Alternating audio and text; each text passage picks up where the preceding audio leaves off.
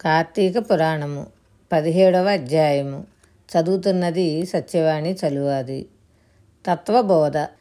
కర్మబంధం ముక్తి జడము చిత్తు స్థూల సూక్ష్మ స్వరూపాలు శీతోష్ణాలు సుఖదుఖాలు మొదలైన ద్వంద్వాలకు సంబంధించినది దేహం అనబడుతుంది. మనం చేసుకున్న పుణ్యపాపాలు సూక్ష్మ శరీర రూపంలో ఉంటాయి. అది నశిస్తే గాని ముక్తి రాదు. మాటల ప్రస్తావన వచ్చింది కాబట్టి ఈ విషయాల గురించి శివుడు పార్వతికి చెప్పిన విషయాలు చెప్తాను విను. జీవుడెవడు? నీవే కదా. మరి నేనెవ్వడని అడుగుతావేంటి? అహం బ్రహ్మం అంటే నేనే బ్రహ్మని అర్థం. దీనిలో సందేహం లేదు అని అన్నాడు. స్తంభంలో నుంచి వచ్చిన ఆ పురుషుడు ఆ ముని మాటలు విని ఇలా అన్నాడు. ఓ మహాత్మా అహం బ్రహ్మ అనేదానికి అర్థం బోధపట్టం లేదు.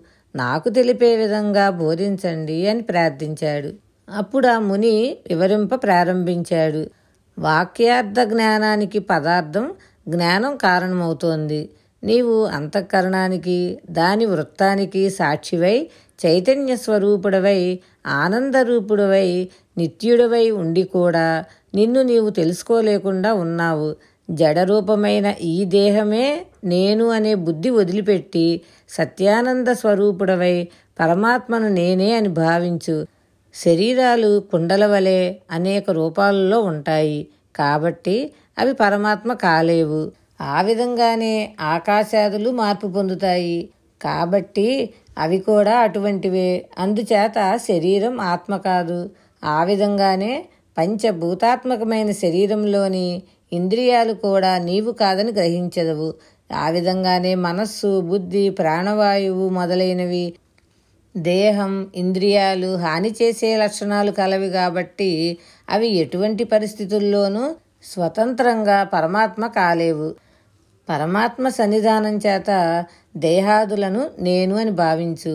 జనన మరణాదులు లేనివాడై సర్వాన్ని సూదంటురాయి వలె గ్రహిస్తూ ఉంటాడో బుద్ధిని దిక్కును ప్రత్యేగాత్మ రూపుడై లయింపజేస్తూ ఉంటాడో అతడే నేనని స్థిరపరుచుకో. ఏ వస్తువు సన్నిధానం బలం వల్ల జడమును దేహేంద్రియ మనః ప్రాణాలు ఉన్న జననం లేని ఆత్మ అని తోస్తుందో అటువంటి పరమాత్మ నేను అని నిశ్చయించుకో. జాగత్ స్వప్న సుషుప్త అవస్థలందు పదార్థాలు లయమైనప్పుడును ఎవడు వికారరహితుడై సాక్షిభూతుడై చూస్తుంటాడో అతడే నేనని భావించు. దీపం వేరు వెలిగే అగ్ని వేరని ఏ విధంగా తోస్తుందో అదేవిధంగా దేహం వేరు.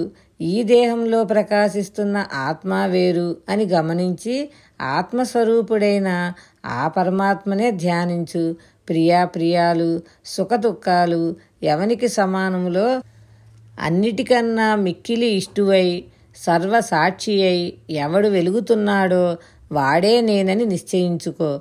ఎవడు సాక్షి లక్షణాలున్నో బోధరూపుడో వాడే త్వంప పదార్థమైన వాడు అనబడతాడు. దేహం ఇంద్రియాలు మనస్సు ప్రాణం అహంకారం వీటికంటే విలక్షణంగా ఉంటాడు. త్వంపడాదుల చేత కూడా షడ్భావ వికారాలు లేనివాడు.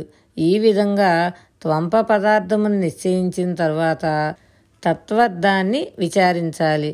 దానికంటే భిన్నం కాని రూపంతోనూ ప్రత్యక్ష శృతి చేతను సంసారం దోషం స్థూలం మొదలైన లక్షణాలు లేనిదియు అదృశ్యత్వాది లక్షలు కలదియు అజ్ఞానాంధకారం లేనిదియును నిర్మలమును తనకంటే మించిన ఆనందం లేనిదియును సత్యజ్ఞాన లక్షణములు కలిదియును శాశ్వతమైనదియును సర్వ పరిపూర్ణమైనదియును అయిన స్వరూపం పరమాత్మ అవుతుంది సర్వజ్ఞత్వము సర్వేశ్వరత్వము సంపూర్ణ శక్తిత్వము వేదాల్లో ఎవనికి చెప్పబడి ఉన్నాయో వానినే ఆచరించు.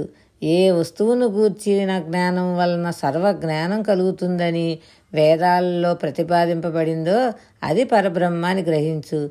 ఆ పరమాత్మ కర్మఫలదాతయును జీవులన్నిటికీ కారణుడును అని వేదాలు చెప్తున్నాయి. జీవాత్మ పరమాత్మ అనే జ్ఞానం కలవాడే పరమాత్మ అవుతాడు. వాక్యంలో అతడు ఇతడు అనే మాటలు ఏ విధంగా ఉంటాయో అదే విధంగా వాక్యార్థాలని పోల్చుకోవాలి. అది అర్థమయ్యే వరకు శమధమాది గుణాలు కలిగి వినడం తెలుసుకొని ప్రయత్నించడం అవసరం. గురూపదేశం వలన విషయం స్పష్టంగా బోధపడుతుంది.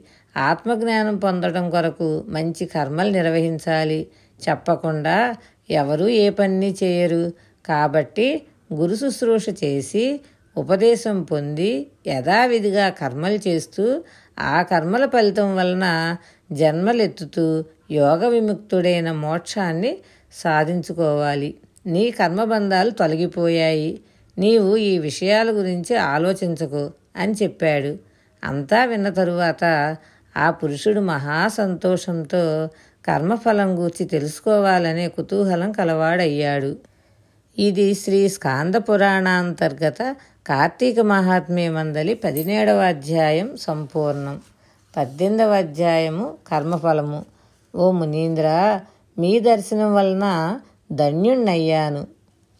శుభం భూయాత్. శ్రీ కార్తీక దామోదర చరణారవిందార్పణమస్తు. భగవద్ అనుగ్రహంతో పద్దెనిమిదవ అధ్యాయం రేపు తెలుసుకుందాము.